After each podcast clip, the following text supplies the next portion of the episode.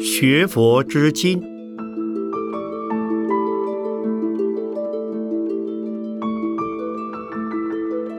圣严法师著。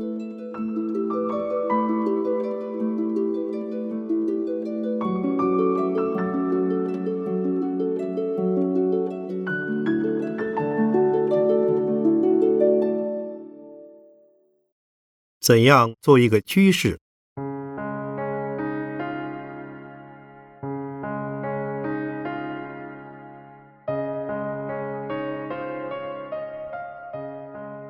上面是讲理想的居士，理想的居士是从一般的居士中产生的，也是要从一般居士的立足点上做起的。那么，一般的居士应具备一些什么条件呢？在《杂阿含经》卷三十三第九二七经等的规定，在家居士应该具足五个条件，称为五法具足。那就是一信具足，信心第一要紧。如不建立深切的信心，一切的问题都是不必谈的。对佛教，首先要有正确的信仰。信仰的中心是佛法，佛法能使我们离苦得乐。佛法是由佛说的，佛法是由僧众结集、编辑、传流、住持。弘扬的，所以也要信仰。合起来便是信仰佛法僧，称之为三宝。信仰的入门便是皈依三宝。皈依三宝是将整个的身心无条件的鼓没在三宝的光辉与恩德之中。皈依三宝之后。便能从三宝的祈祷之下得到人生大道的指归。八正道：正见、正思维、正语、正业、正命、正精进、正念、正定。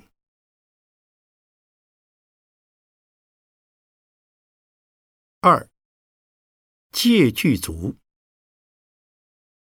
主要是指五戒：不杀生，不杀动物，而非即是吃素；不偷盗，不邪淫，不与夫妇之外的异性交媾，不妄语，不饮酒。五戒。本是三归弟子的必修德目，皈依三宝与受持五戒，本不该看作两个阶段的两层意义。如果皈依了三宝而不受持五戒，好比只向学校登记注册而不真去上课求学，那只是种善根而得不到现实的利益。五戒十善是人天道中的人天业。如果不能受持五戒，那就连人天道中的人天果位都保不住，岂能解脱生死呢？如果向往出家生活，而又为现实环境之所不许，那也不妨于五戒之外。可以令于每月阴历的六斋日，初八、十四、十五、二十三及月底最后两日，受持以一日一夜为期限的八关戒斋。所谓八关戒斋，是指一不杀生，二不偷盗，三。不淫，一日一夜不可与异性交媾。四，不妄语。五，不饮酒。六，不着香花蛮，不香油涂身，不歌舞娼妓，不顾往观听。七，不坐卧高广大床。八，不非时时，俗称十五。过日中之后，只许饮水，不得进食。这一条戒的详细内容，请参阅拙著《律制生活》一书中的佛教的饮食规制。有关八关戒斋的详细内容，请参阅拙著《戒律学纲要》第四篇《了生托死的门径》。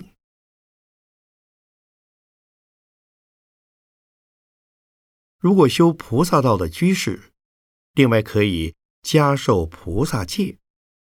这虽不是阿含经中的规定，但在大乘佛教的居士却有受持菩萨戒的必要，因为受戒仪式相似于宣誓，且比宣誓的意义更庄严，比宣誓的效用更宏大。戒的力量。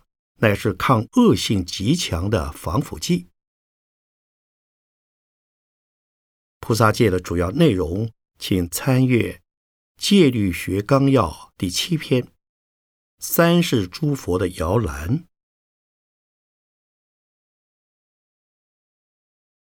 三诗具足，诗的内容是以尊敬心。供施父母、师长、三宝，以悲悯心布施孤苦贫病，以公益施舍促成社会大众的福利。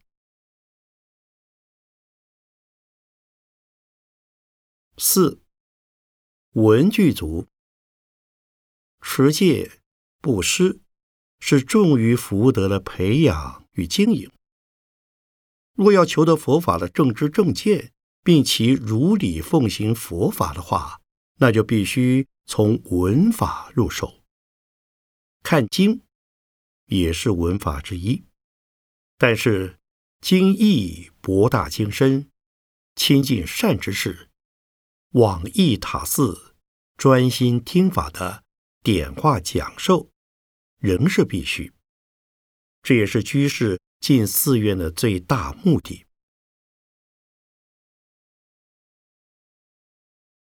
五会具足，这是对于真谛的体会或领悟，也是从文法的精进实践而得的一种实证经验。佛陀时代，每对俗人说一次法，便有很多人有文法。而见地证得出国，那就是汇聚族的典型。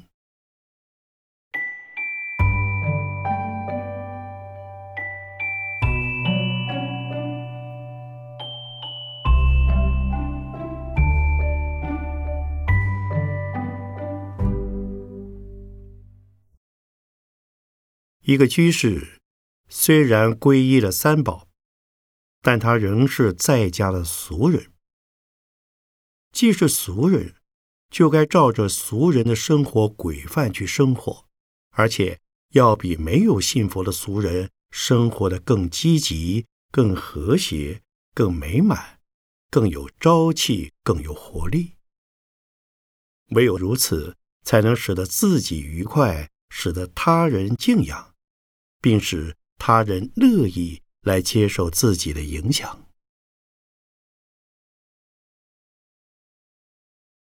俗人生活的第一要务，便是建设和乐的家庭。对父母要尽孝，对子女要慈爱，敬与养，教与育，做到自己最大的可能，才算尽了父母与子女的责任。夫妇是家庭的重心，彼此之间一定要坚守贞操，要敬爱对方，要体贴对方。夫妇间的感情融洽了，纵然是菜根不一的生活，仍是一个可爱的家庭。家庭和乐主要是建立在夫妇之间的感情上。家庭的幸福主要是赖于经济收支的平衡。居士应当从事各种正当的职业，来谋求生活的所需。除了屠业，包括渔业及荤菜馆等；道业，包括赌业。及走私等，营业包括酒家、舞场、妓院等；其他的或农、或工、或经商、或公教，都是可以选择的。有的收入必须量入为出。在《善生经》中，佛为居士的收入分作四份来处理。一份为饮食、家计的生活；一份为田业、营业的资本；一份为储藏家中的储蓄；一份为给予耕作商人而生利息、放款的利润。以这样的经济计划来计划家庭的经济，实在是最安全也是最科学的分配。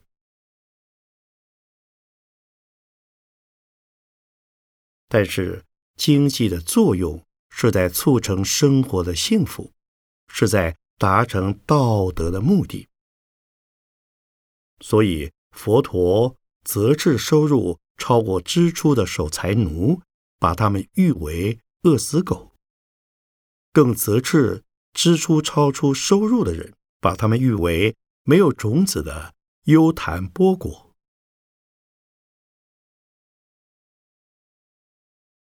先把家庭经济的基础巩固了以后，除了家庭正常生活的所需，如果仍有余力的话，就该用于家庭以外的福德、供养三宝及公益慈善等的事业中去了。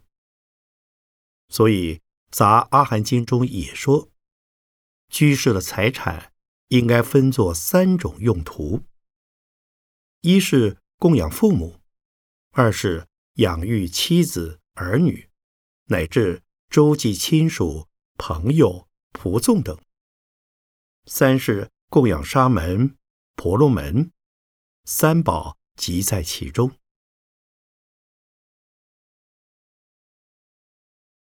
一个居士应该时常亲近三宝，但如不顾家庭的事务，放弃了对父母、子女及夫妇的责任。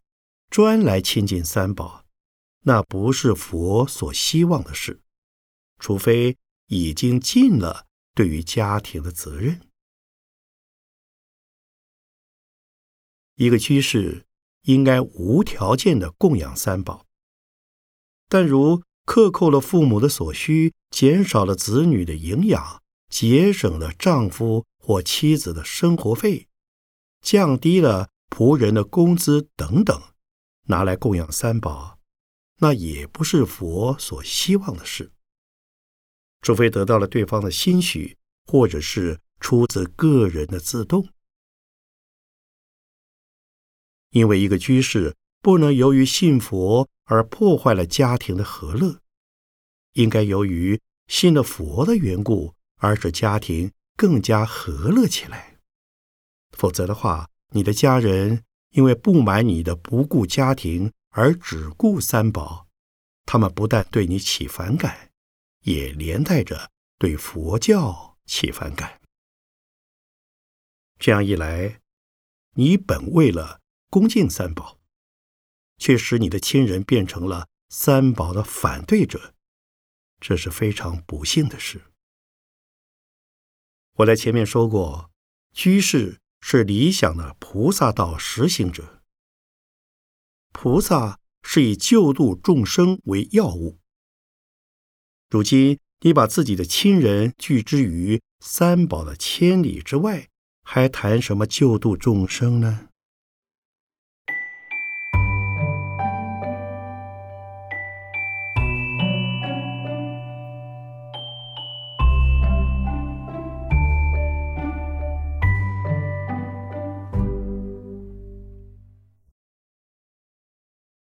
有人说，人类是社会的动物，所以凡是人的生活，便不能脱离社会。所谓社会的定义，应该是有组织的团体。所以，我们最大的社会可以包括全体人类；最小的社会可以小到仅仅是两人以上的集合。因此。家庭是社会的基础，社会是家庭的扩大。家庭可以小到仅仅是夫妇两人的结合，社会可以大到全人类的组织，乃至在未来的太空世纪，可将星际的人类也盖刮在内。所以，社会的含义是不受空间及时间所限制的。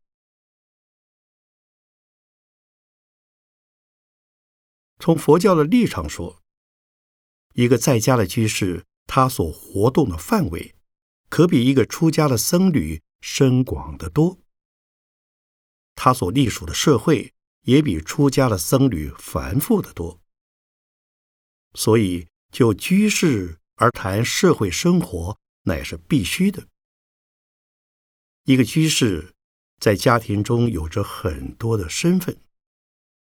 对父母而言是儿女，对儿女而言是父母，对弟妹而言是兄姐，对兄姐而言是弟妹，对配偶而言是夫妻，对父母的父母，对儿女的儿女，乃至对亲属的亲属等等，皆会成为各个不同的身份。由一个家庭扩大而成为一个家族，再扩大至。家族以外的社会，对老师而言是弟子，对弟子而言是老师，对长官而言是属下，对属下而言是长官，对政府而言是人民，对团体而言是团员、党员、社员、会员，尚有朋友的朋友、关系人的关系人等等。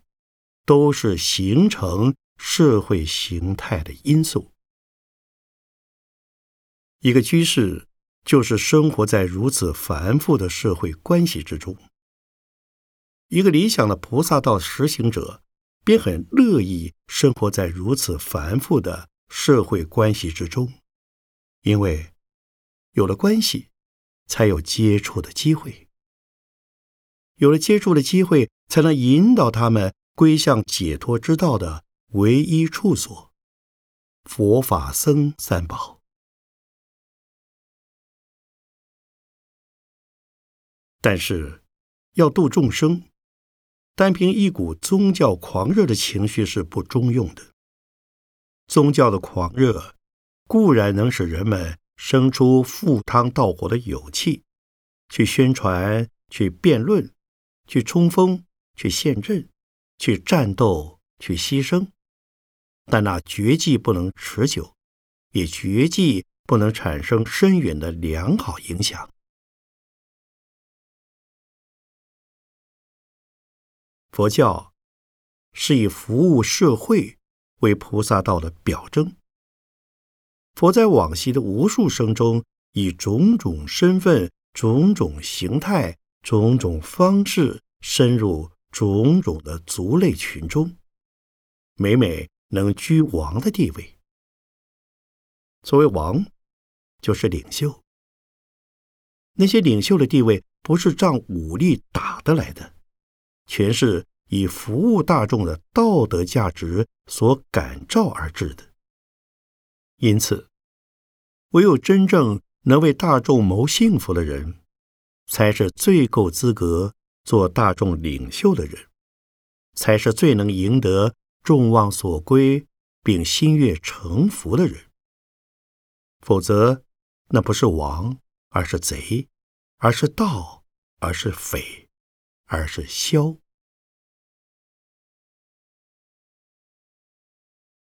所以，一个理想的居士，虽然不必在任何场合都要以领袖的姿态出现，至少他该是受到任何场合所欢迎的人，乃至是。能受到任何场合所尊敬的人，可惜不幸的很。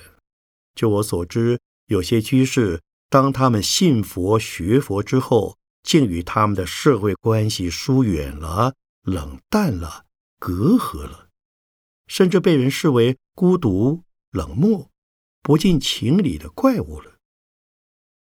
当然，这是由于他们的慕道心切。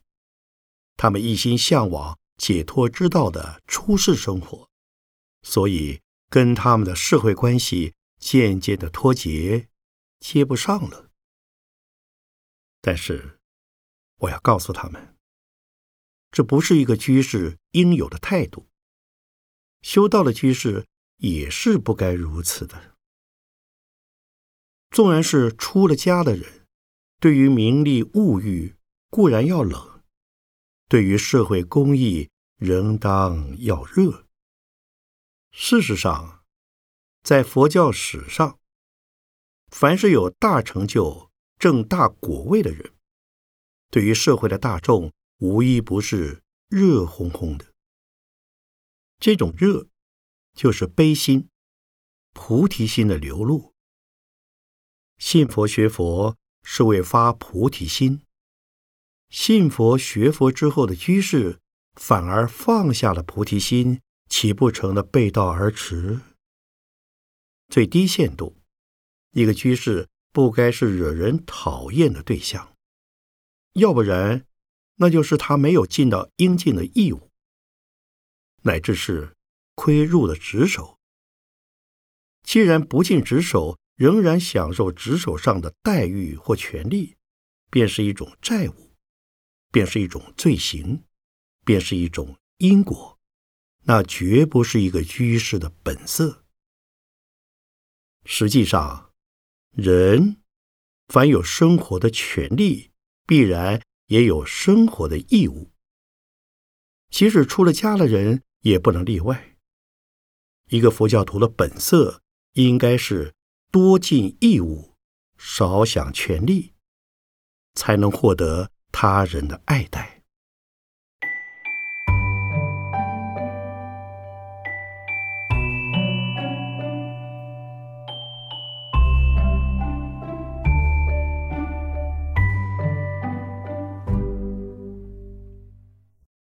因此，佛为统摄一切团体社会的要求，说了四种德目，称为四摄法。摄。是统摄和摄受，也就是领导或化导的意思。所谓四摄法，就是领袖人物所不可缺少的四种处事方法。切实的做好了四摄法的工作，便能感化群众，也能领导群众。四摄法的名称就是一布施。布施的重要性是非常大的。佛教凡是涉及社会人群的德目，无不注重布施；凡是有关居士的德目，无不鼓励布施。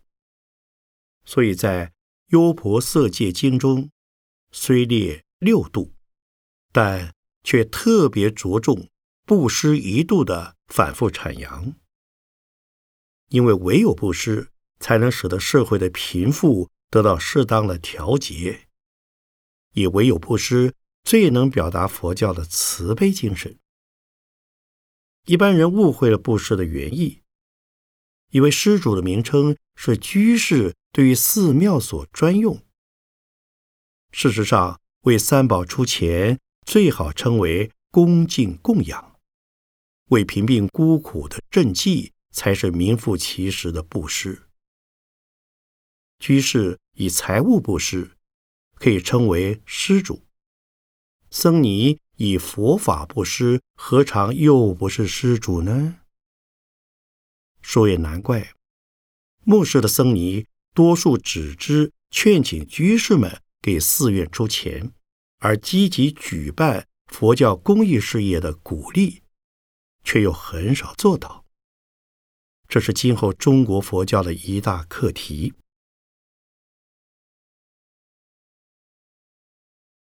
当然，布施是一种福业。佛将福业的对象分为八类，称为八福田，那就是佛、圣人，是大小圣未登佛位的圣者；小圣出国以上，大圣出地以上。和尚、亲教师是指出家人受戒时的主持人；居士没有和尚。阿舍离、鬼犯师是教读师、医指师、戒师、皈依师等。僧宝、父母、病人，在这八种福田之中。居士在家应当守重父母，其次是佛、圣人等。不供养父母而来供养三宝，那不是佛所希望的事。但是《梵网经》中又说：“若佛子见一切疾病人，常应供养，如佛无异。”八福田中看病福田。第一福田，这就是鼓励大家多做慈济事业。供养三宝当然要紧，救济贫病与死生的边缘者尤其要紧。平时除了父母，当以供养三宝为第一。遇到特殊情况，若有余力，当以济困扶恶为第一。这是居士们必须明白的事。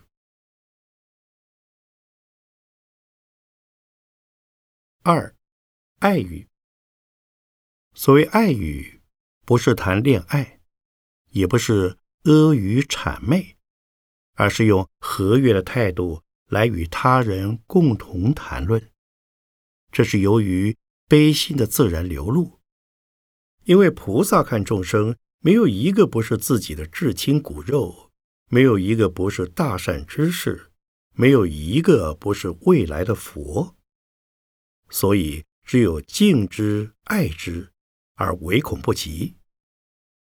这里佛教所说的爱语，不仅是谈话的技巧而已，而是一种真诚恳切、和蔼融洽、感人肺腑的谈话。这，就是得到了佛化实义之后的一种受用、一种智慧、一种修养。比如。对于苦难者的慰问，对于失败者的鼓励，对于成功者的赞美，对于顽劣者的劝勉，必要时也可以呵斥来达成劝勉的目的等等。一种和悦而恳切的谈话总是受人欢迎的。这种谈话便能促成社会的和乐、进步、安宁。我们知道。最善于调解纠纷的人，也必是最适宜做领袖的人，至少也是最受欢迎的人。万一遇到不可理喻的人，那也只好由着他去，不必勉强。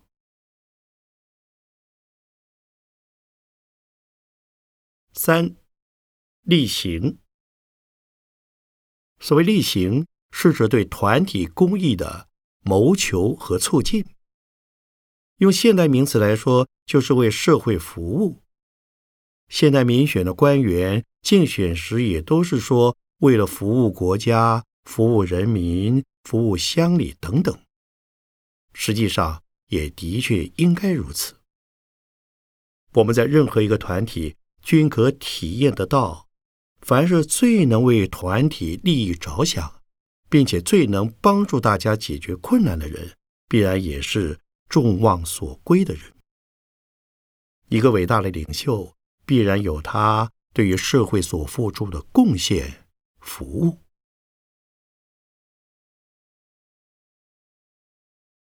四，同事。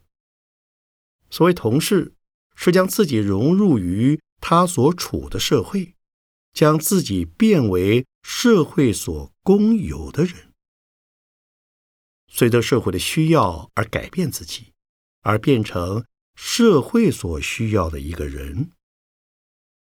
释迦世尊在菩萨阶段的随类应化，观世音菩萨的三十二应身。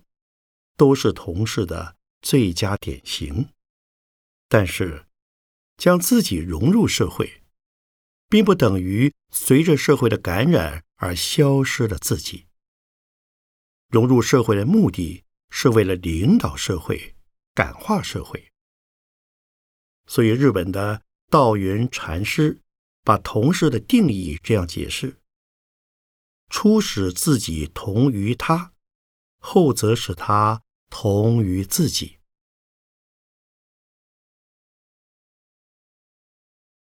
总之，四摄法是社会生活中不可缺少的德目。小至一家，大至全人类，能有多大程度的实践，必有多大程度的效果。一个居士应当随分随力的去做，才不致被教外的人。误以为佛教徒是消极的逃世者，才能进一步的化导社会，而净化我们的社会。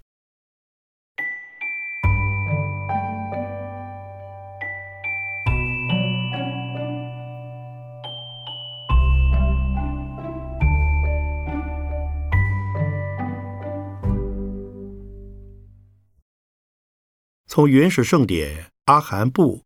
及律部中看，居士的宗教生活，也就是三规、五戒、八正道、五法具足、四摄法等的生活。居士与一般俗人生活的不同处，也是从这些德目的实行之中表露出来。这些德目上面已经讲过了，所谓讲的。是修持解脱道的问题。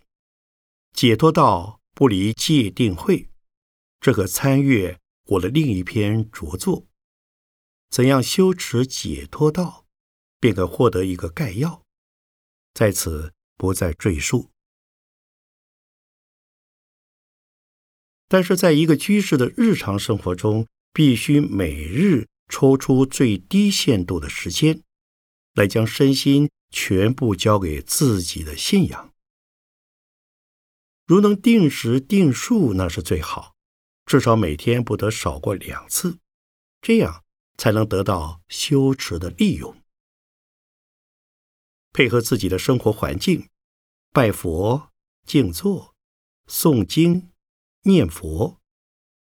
如环境嘈杂，观想默念即可。忏悔。包括毫不容情的反省、至诚恳切的悔过，以及对于三宝恩德的感养，选定一两种作为日常的恒课。但于忏悔一项不能缺少，唯有在不断的忏悔之中，才能不断的改往修来，才能不断的迈向成佛之道。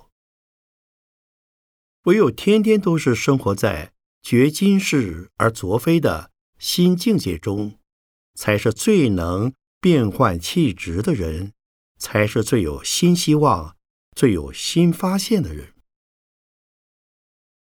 古人的宗教经验，往往也是从忏悔之中得来的。忏悔不一定要仪式，跪着、坐着、站着，均无不可。不过，凡在功课之时，必须放下万缘，一心归命。纵然少到每次仅仅数分钟，行持久了，日子长了，必有效验可观。至少对于人生的境界，必将开朗豁达。这也就是解脱道的实践功夫。如果实际因缘许可，应当设法多参加寺院中比较长期的法会，全力精进。但也不能仅靠参加法会，否则变成一曝十寒，得不上利。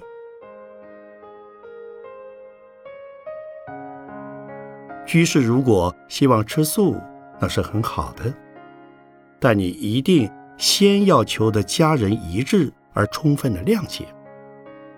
如果希望在每月的六斋日受持八关戒斋，那你至少要预先征得你丈夫或妻子的同意，否则因了学佛而使家庭失去和乐，那是不应当的。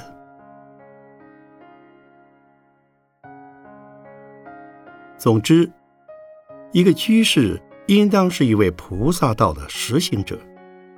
首先要变换自己的气质，再来佛化家庭，然后佛化社会。居士当拥护三宝，切不可毁谤三宝。